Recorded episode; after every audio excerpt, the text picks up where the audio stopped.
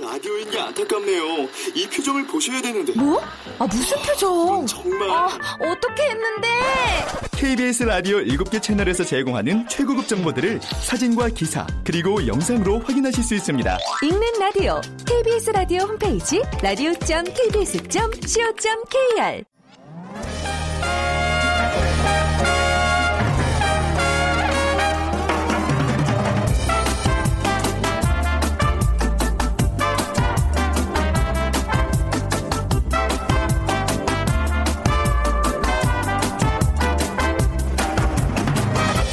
안녕하세요. 빅데이터로 보는 세상 아나운서 최원정입니다.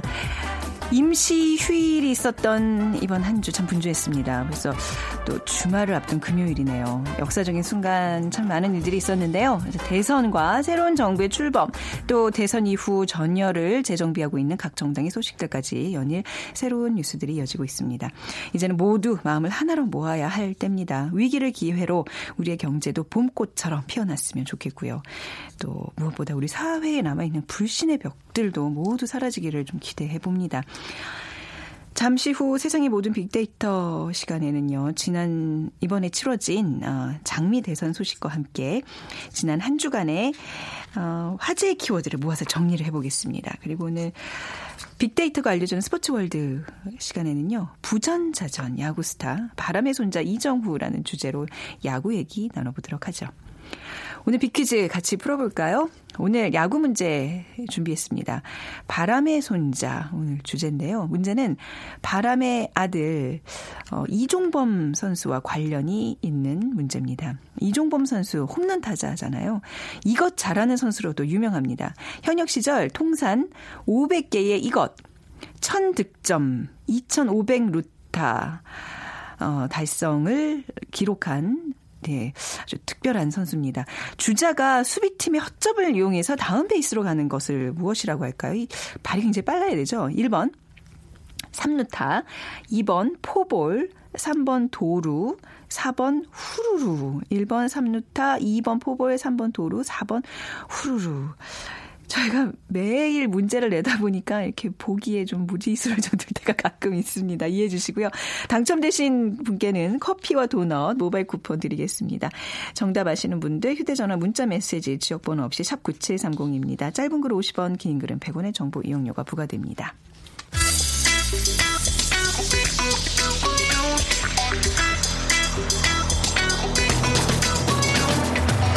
오늘 여러분이 궁금한 모든 이슈를 알아보는 세상의 모든 빅데이터. 다음 소프트 최재원 이사가 분석해드립니다. 네, 다음 소프트 최재원 이사 나와주셨습니다. 안녕하세요. 네, 안녕하세요. 네. 이번 한 주 많은 일들이 있었어요. 함 정리를 해볼까요? 어, 네. 일단 뭐 국가의 최대 행사였죠. 네. 19대 대통령 선거 네. 있었고요. 그리고 카네이션이 줄어든 어버이날 그리고 네. 이제 스승의 날의 얘기 그리고 이 코스피가 지금 사상 최고치를 기록하고 있다는 소식입니다. 네. 자, 첫 번째 키워드부터 살펴보겠습니다. 이번 대통령 선거 어떤 의미가 있나요? 일단 이번 선거는 크게 세 가지 특징이 있었죠. 일단 조기 대선 이었습니다. 그러니까 헌정 사상 최초의 그 대통령 탄핵으로 열린 어, 보통은 12월인데 5월에 열렸죠. 그래서 이제 장미 대선이다라는 표현도 있었고요.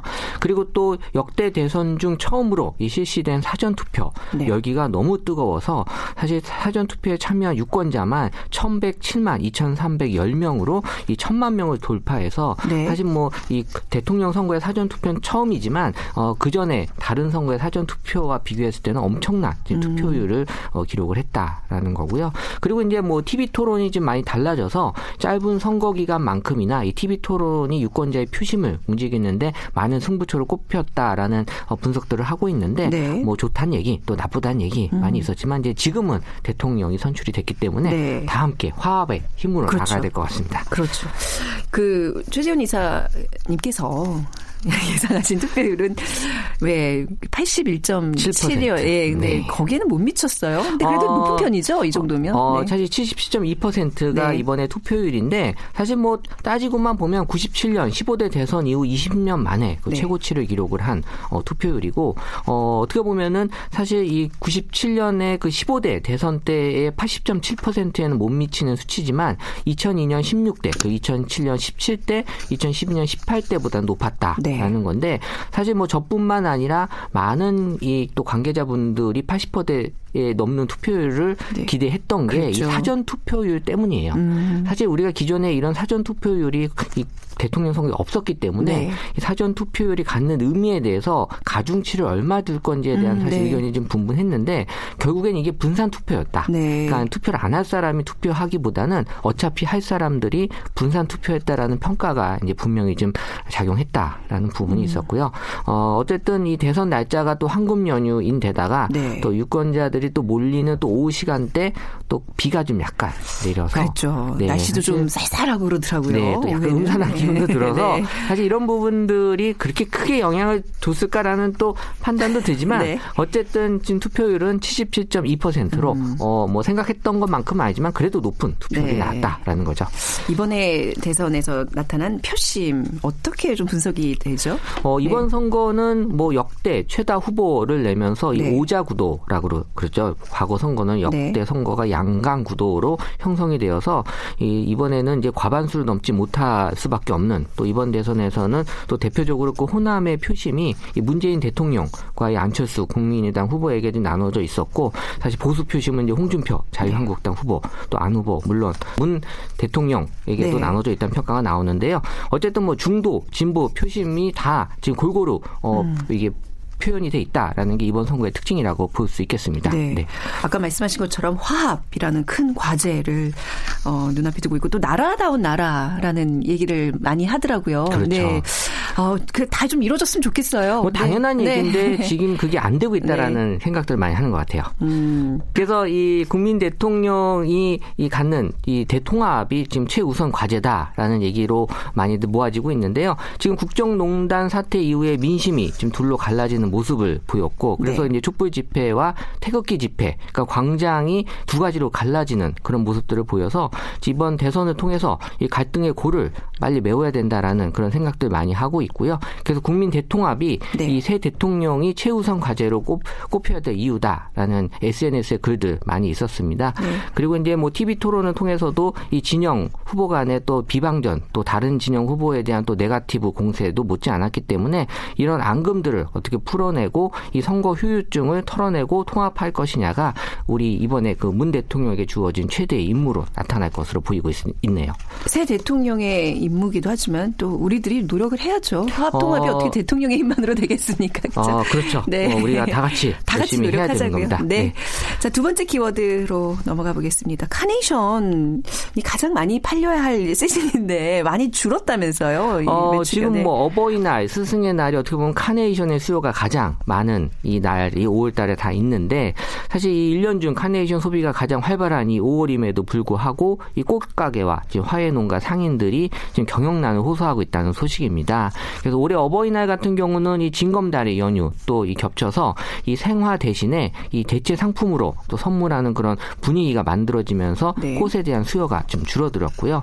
그리고 또 이 스승의 날을 맞이해서는 이 또 김영란법 시행 후 처음 맞는 이 스승의 날이기 때문에 이 초중 고교에서도 이 학생들이 선생님께 드리는 카네이션도 좀 많이 제한될 전망으로 지금 보이고 있네요. 뭐 어느 정도로 어렵다고 하나요? 네. 그러니까 올해 카네이션 평균 가격 역시 4월 네. 24일에서 5월 5일까지 한 속당 평균 가격이 4,451원으로 전년 동기 대비 20% 오. 정도 감소한 거라고 네. 하고요. 이 거래량도 17만 9,835속으로 네. 전년 동기 대비 10%나 감소한 수치라고 이 한국 농수산 식품유통공사에서 지금 발표를 했는데요.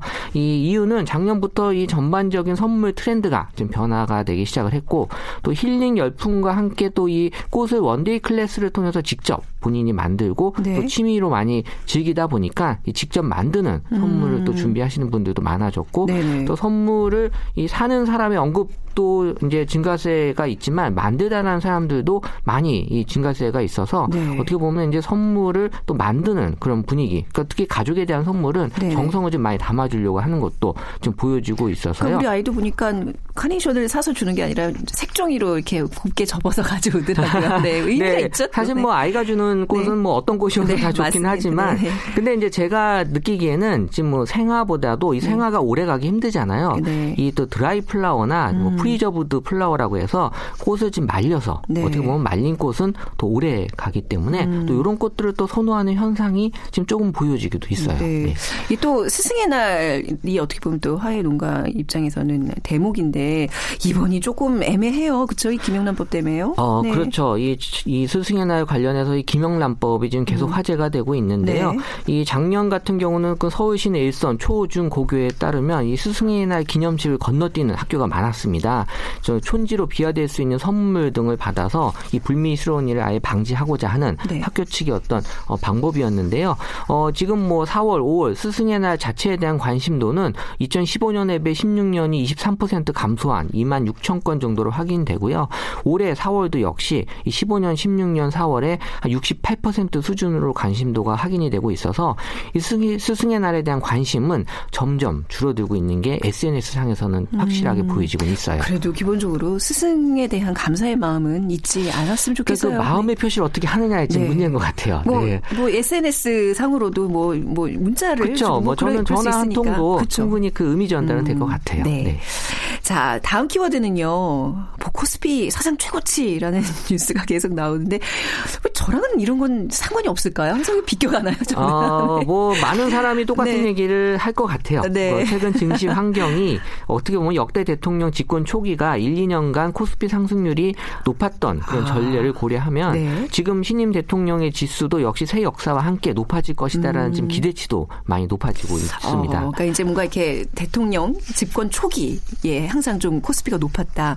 그런데 뭐 그 대체적으로 이렇게 상승을 한 게 뭐 어떤 통계가 나오나요? 그러니까 이제 네. 집권 초기 1, 네. 2년 차까지는 코스피가 평균적으로 상승했다라는 네. 분석이 있고요. 2013대에서 18대 대통령 6명의 재임 기간 코스피 등락률을 분석한 결과에 따르면 이 임기 1에서 2년간의 평균 수익률이 23에서 26%로 가장 높았다가 어. 그 이후에는 이제 소폭 떨어지는 양상을 지금 보이고 있어서 네. 아무래도 이 역대 대통령들이 그 취임 후에 이 경기 부양 노력을 좀 많이 기울이고 음. 네. 또 이게 또 글로벌 경기 환경하고 어느 정도 좀 맞아 떨어지는 시점이 지금까지는 보여졌기 때문에 어 이렇게 코스피가 어 높게 나타났다라는 그런 기록은 나타나고 있는데 네. 올해 5월도 사실 여건은 좋습니다. 그래서 이 새 정부의 내수 부양책, 또 음. 중소기업 육성책 등 이런 정책에 대한 기대감이 또 코스닥이나 중소형주의 반등으로 이어질 수 있다고 전문 예상하는 전문가들도 지금 많이 있어요. 네. 항상 그 마이너스 손인 저로서는 이런 정보가 뭐 귀에 솔깃하지도 않네요, 이제는. 근데 이게 이런 식으로 좀 대선 이후에 그러니까 단기적으로 좀 오르다가 그 금방 또 꺾이는 뭐 그런 추세인가요? 어느 정도 이게 유지가 될까요? 어, 사실 처음에 한 달간만큼은 이 역대 여섯 차례 대선에서의 그 분석을 해보면 네. 세 차례 는 오르고 세 차례는 내렸어요. 아, 그래요? 그러니까 처음 한 어, 달은 네. 어, 약간 희비가 좀 엇갈렸다라는 건데요. 네. 음. 어, 하지만 이제 이번 선거에서는 뭐 기대감들이 좀 많이 있기 때문에 네. 오를 것 같다라는 분위기가 좀더 많이 있긴 있습니다. 네. 네. 뭐 경기가 좀 좋아진다는 청신호로 좀 받아들이면 마음이 다 편하실 것 같은데 이게 근데 이 코스피가 이렇게 최고치를 경신하고 이러면 많은 사람들이 이렇게 마음들이 좀 설레게 돼요. 근데 분위기잖아요. 근데 네. 그 개미 투자자들은 크게 이익, 이익을 못 봤다는 얘기들을 하더라고요. 항상 그래요. 네. 어, 저도 뭐 주식을 잘 하는 편은 아니지만 네. 이 코스피 지수가 사상 최고치 행진을 이어가고 있는데도 불구하고 네. 이 빚을 내서 투자하는 개인들도 급격히 늘어나고 있다고 음, 합니다. 네. 이 얘기는 제가 해석하기에는 네. 다른 주식이 많이 물려 있다라는 거죠. 그래서 네, 네. 빚을 낼 수밖에 없는. 그래서 지난 4일에 코스피 코스닥 신용융자 잔고가 7조 2,987억 원으로 집계가 됐는데 네. 이는 연중 최대 규모라고 하고요. 그러니까 코스피가 최고치를 잇따라 경신하고 급등세를 나타내자 다시 이제 신용융자. 왜냐하면 지금 가만히 있으면 안 될 것 같으니까 아, 이 융자를 위험해요. 내서 이거 위험해요. 네, 그죠? 그래서 지금 연초에 6조 7,856억 원에 비하면 약 7.5%나 지금 늘어난 네. 지금 어떻게 보면 융자 금액을 지금 많이 쓰고 있다라는 건데요. 그러니까 국내 기업들의 그 이익 전망치가 계속 증가는 하고 있고요. 또 네. 새 정부 출범에 대한 기대감. 그러니까 주가 지수가 지금 계속 올라가고 있는데 과연 빚을 내서 투자하는 개인들이 네. 음. 지금 맞게 행동하는 건지에 대한 분석은 사실 지금 엇갈린 TV가 나오고 있네요. 아, 욕심이 클수록 좀 실망도 커지는 법이고 또 빚까지 내서 투자하는 거는 그러니까 조금 빚을 내서 하는 경우가 잘 되는 경우가 안 되는 경우가 그죠? 보통 많잖아요. 네. 네. 자, 한 주간의 또 이슈들 이렇게 또 정리를 해봤습니다. 다음 소프트 최재원 이사였어요. 감사합니다. 네, 감사합니다.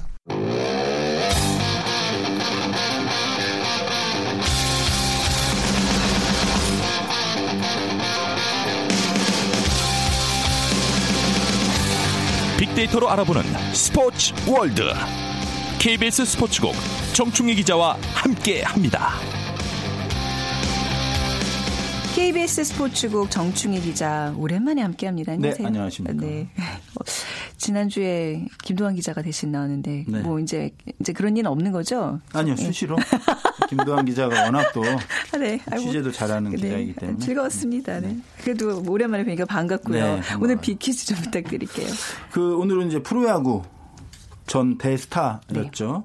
그 바람의 아들 이종범 선수와 관련된 문제인데 이종범 선수 뭐 정말 모든 분야를 다 잘하는 야구 천재로 네. 꼽히지만 특히 이것을 잘하는 선수로 또 유명했죠. 네. 어, 현역 시절에 통산 500개가 넘는 정확히는 제가 기억하고 있기로는 510개인가 한 걸로 알고 있어요. 그리고 뭐 득점도 1000득점, 뭐 2500루타 뭐 대단한 기록들을 많이 세운 선수 이종범 선수인데 과연 이 510개 네. 를 기록한 이것은 무엇일까요? 그러니까 주자가 수비팀의 허점을 이용해서 다음 베이스로 가는 바로 이 개념입니다. 음. 네. 1번 3루타, 네. 2번 포볼, 음. 3번 도루, 4번 후루루. 네. 아, 후루루. 국수 먹을 때 나는 소리인가요? 후루루. 빨리 달릴 때 또 이런 소리가 날 수도 아, 있거든요. 바람 소리군요. 네. 그렇다면 정답은 이렇게요? 후루루? 네. 자, 정답 아시는 분들은 빅데이터로 보는 세상으로 문자 보내주시면 됩니다. 휴대전화 문자 메시지 지역번호 없이 샵 9730이고요. 짧은 글 50원, 긴 글은 100원의 정보 이용료가 부과됩니다. 자, 부전자전 야구 스타예요. 앞서 우리가 퀴즈에서 이제 이종범 선수 얘기를 했는데 그 바람의 아들 이종범 선수 요즘 바람의 손자 이정우 선수가 또 화제가 되고 있어요. 네. 둘의 관계는 뭔가요? 그러니까 바람의 아들이 이종범 선수고요. 네. 이정우 선수가 바람의 손자니까 네. 뭐겠어요. 아들이 아들과 아버지와 아들. 그러면 그렇죠. 이, 이분들의 그 아버지이자 할아버지는 바람인가요? 아, 그렇게 얘기하면 좀 이상해지는데 네. 네. 바람의 후손이라면. 그럴 가능성이 네. 상당히 높네요. 그렇죠. 네.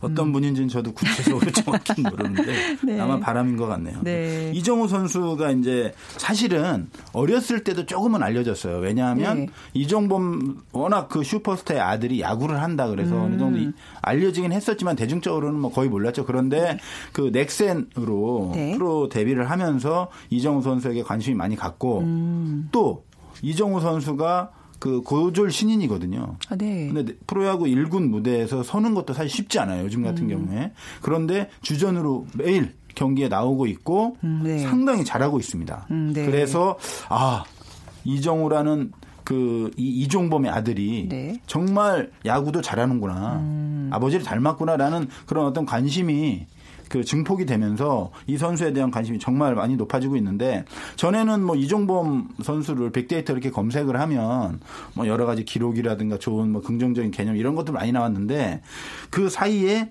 그 연관 검색어로 아들 이정우 이런 게 많이 나와요. 음. 아, 그러니까 그만큼 더 이제 이정우 아들, 네. 선수가 많이 어, 올라왔다는 얘기죠. 네. 이종범 선수는 이제 제 기억에 초기 우리 저 프로야구 때 네. 가장 눈빛이 살아 있는 선수? 저희 이제 어머니 표현에 의하면 정말 똘똘해 보이는 네, 선수다라고 맞습니다. 얘기했고 굉장히 영리한 플레이를 했었죠. 맞아요. 네. 제가 그 젊었을 때 이종범 선수를 많이 닮았다라는 얘기 많이 들었었는데 아니, 오랜만에 아, 눈빛이 나, 오랜만에 나오셔서 왜 그러세요? 눈빛이요. 어, 정도껏 하세요. 아, 강렬하고 무섭다. 아니 이종국 선수 최근에 네. 이제 그 얼굴을 이렇게 사진 같은 걸 보면 잘생기셨어요. 예전에는 살이 좀 붙었고 아, 훨씬 네, 아주 네. 훈남으로 전에는 음. 정말 마른 그쵸? 눈빛이 이글이글 네, 거리고 네, 네. 그 이종범 선수 하면 정말 말씀하신 대로 정말 슈퍼스타인데 네. 저보다만 한 살 어리지만은 아, 어, 70년도 8월 15일 날 태어났더라고요. 70년생이세요. 네, 8월 15일 날 태어났는데 네. 고등학교 때부터 정말 유명했어요. 광주 일고 나왔는데 네. 그 당시에 뭐 연세대, 고려대, 한양대 이 야구 잘하는 좀 명문 대학교에서 정말 거액의 스카우트 제의를 받았는데 결국 이종범 선수가 간 대학은 건국대였어요. 네. 경영학과. 네. 그 당시에는 이제 그 전공을 그 체육과 관계없는 과를 많이 갔잖아요. 사실 좀 그랬죠. 선수들이 네. 예, 지금은 이제 안 그렇지만 근데 왜 이 소위 말하는 아주 그 이름난 대학들 대신 물론 건국대 상당히 좋은 대학이지만 예. 네. 그 갔냐? 그러니까 동료 세 명을 같이 네. 가는 조건으로. 아, 그러니까 원 플러스. 네, 그러니까 이게 사실은 어떻게 보면 나로 그 인해서 전에는 동료들이 이런 음. 경우가 있긴 있지만 네. 쉽진 않은 거예요. 왜냐하면 뭐 여러 가지 돈이라든가 네. 자기 뭐 여러 가지 그 이후에 음. 뭐 그런 것들을 생각한다면 사실은 선택하기 쉽지 않았지만 이런 선택을 했다는 것 자체가 네. 아, 이종범 선수의 인성도 꽤 괜찮구나라는 걸 보여주는 것이고 그렇네요. 그리고 이제 프로와 국가대표에서 정말 숱한 기록을 남겼는데 저는 그 2006년 월드 베이스볼 클래식 때 일본하고 경기에서 8회 네. 그 일본이 자랑하는 후지카와라는 선수가 있어요. 음, 네. 이 선수로부터 2루타를 뽑아내서 결승 타점을 뽑아냈을 그 당시가 좀 아직도 생각이 나고 네.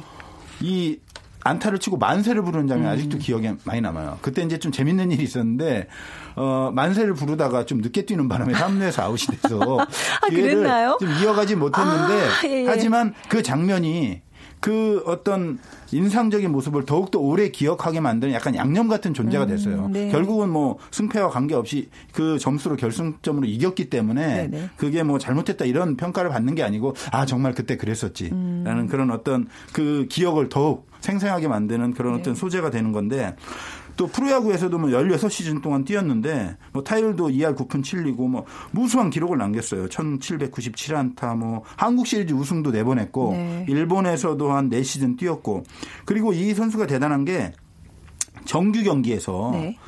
투수를 뺀 모든 포지션을 다 소화한 선수예요. 오.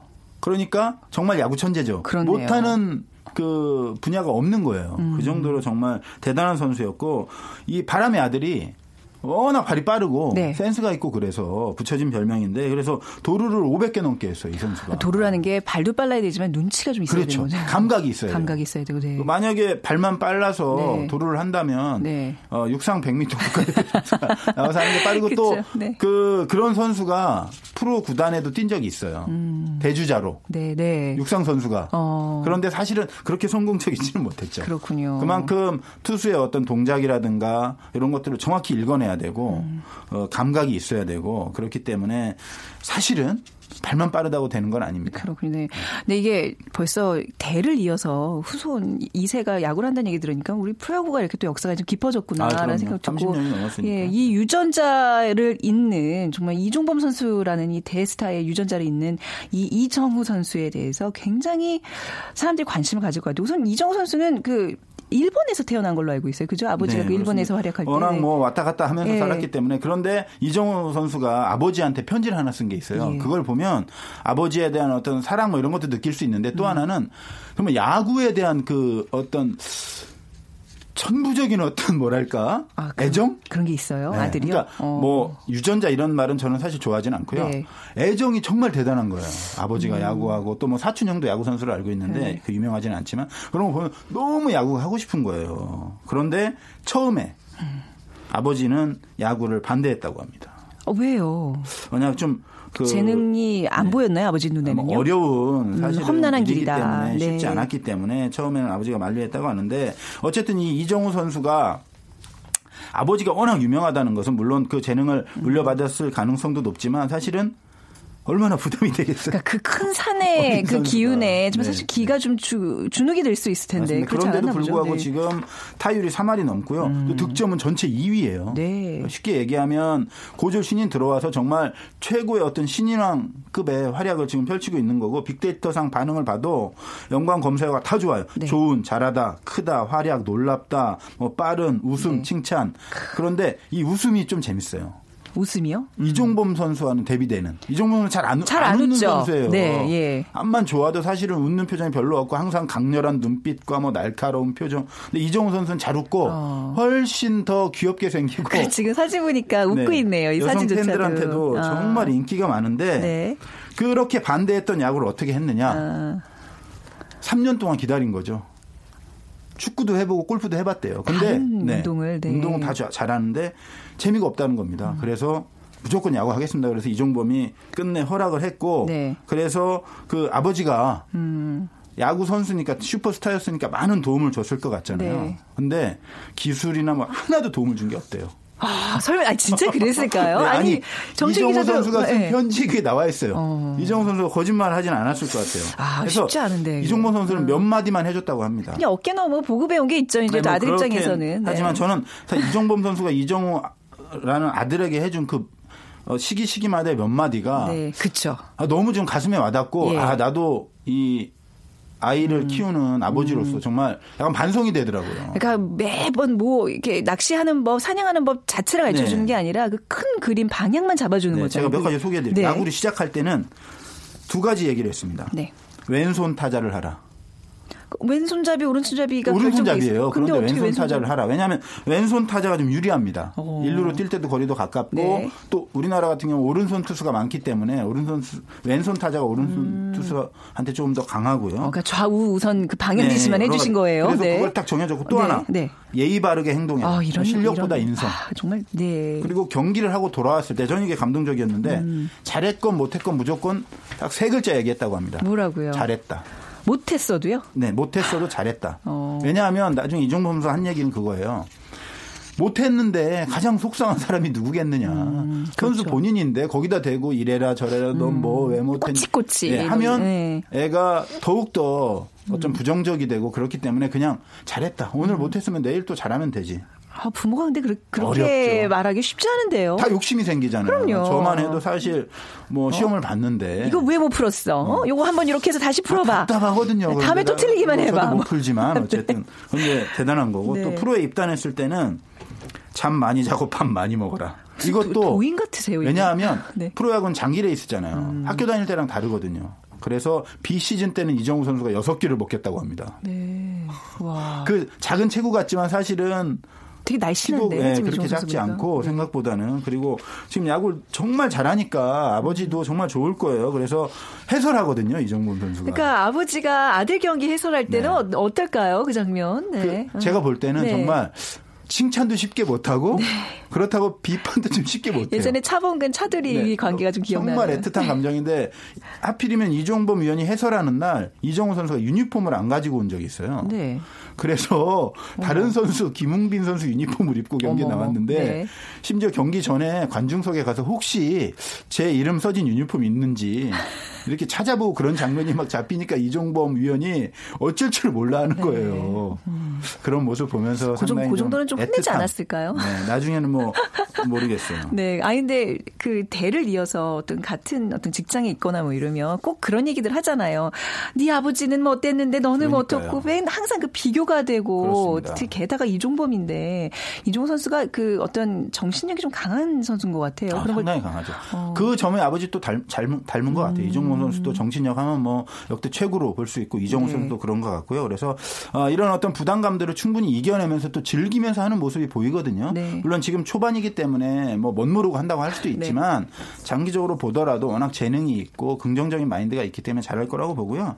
또 뭐 이정우 선수 말고도 2세 야구 선수들 꽤 있거든요. 누가 있어요? SK의 그 김동엽 선수라고 어 김상국 포수 아들입니다. 김상국 네. 포수가 전에 그 아시는 분들도 많이 있을 텐데 국가대표 포수였 고 빙글의 주전 포수였고 정말 대단한 포수였어요. 네. 근데 이 아들이 SK에서 지금 홈런도 7개 치면서 상당히 잘하고 있고 또 같은 팀에 있는 그 아버지와 아들도 있습니다. 두산의 박철우 코치와 박세혁 포수. 네. 네, 전에 한번 박세혁 포수가 이제 후보 포수인데 양의지 선수 다음으로 어, 가끔 이제 경기에 나오는데 홈런을 치고 들어가는데 아버지가 코치잖아요. 타격 네. 코치예요. 어.